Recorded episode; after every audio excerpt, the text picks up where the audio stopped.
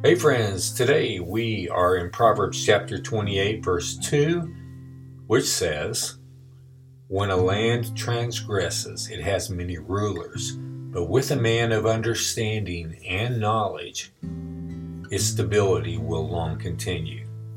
And, and so today I think there's a, a physical way to look at this and also a spiritual truth we can get out of it as well. Solomon begins by saying, When a land transgresses. And I think this is referring to, it might be paraphrased as, when the people of a land sin. So when a land transgresses. Uh, Solomon says that it will have many rulers.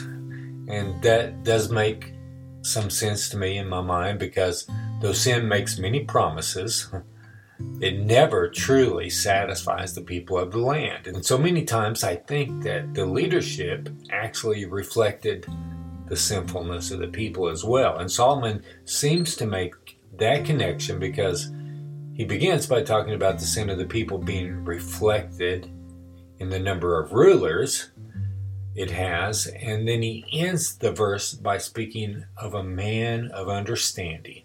And I suspect that would be a good ruler. He brings long periods of stability. So there is a connection there as well, I think.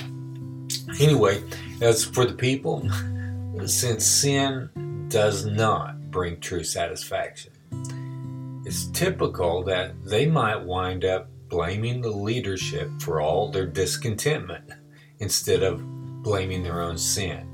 So, in times of monarchs, oftentimes uh, there would be assassinations or overthrows of the government, and new rulers, of course, would take their place. And this blaming of leadership still happens today, doesn't it?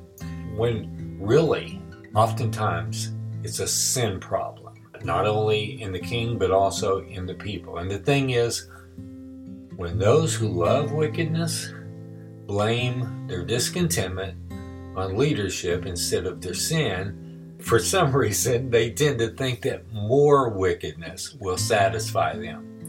And so we have this bent then toward voting with uh, the hopes that we will get a candidate who promises to implement, well, laws that fulfill our lust even more, like less lawfulness and more free stuff, things like that. I mean, even saying things like the economy and military strength are more important than righteousness and, and character.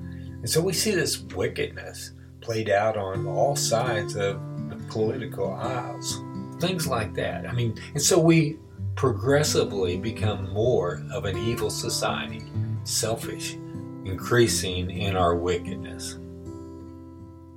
So, as for the kings of Israel and Judah, there were times when evil kings did reign long periods um, because God decreed it.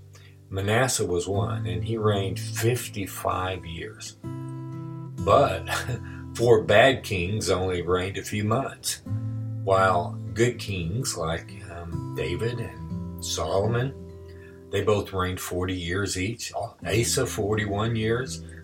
Joash 40, Uzziah 52. Still, in our verse today, Solomon did say, when a land transgresses, it has many rulers. And that's the way it played out overall. If I counted correctly, over the 439 years of kings, altogether between Israel and Judah, there were 32 wicked kings and only 10 good, godly kings. Okay, with all that being said, let me read today's verse one more time. Here's what it says Proverbs 28 2 says, When a land transgresses, it has many rulers, but with a man of understanding and knowledge, his stability will long continue. And so, anyway, I think we can also see a correlation between ourselves here and our relationship with God. I mean, a wicked man, that's one without Jesus' righteousness applied to his life. And without Jesus' righteousness working out of his life. This is a wicked man. He is ruled over by sin. And so he goes from one thing to another in this world seeking to find satisfaction. And like Solomon says about a wicked people, this person also has many rulers. We are slaves to a number of sins in our life. And I think that until we see the glory of God in Jesus, our free will is restricted to the things this world promises for satisfaction. Um, and so it's really not free will in that sense because we don't know about Jesus. But as C.S. Lewis indicated, we were not created for this world. So there's going to be something outside of the physical that satisfies us. So when the time comes that God opens our eyes to see Jesus as beautiful, when we see his glory, when we see him as the greatest treasure in the universe, more valuable than anything the world could ever offer, then with great delight, we look to him as our ruler and we become children of his kingdom by faith. We turn away from the promises of sin and, we receive peace and satisfaction.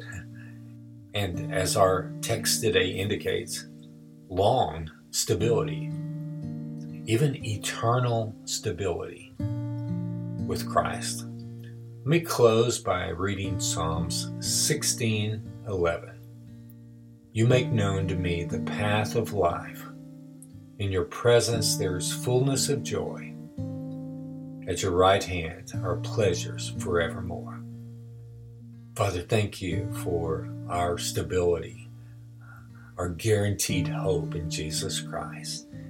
And help us to walk today trusting 100% in you with your joy and your strength and your confidence and your contentment.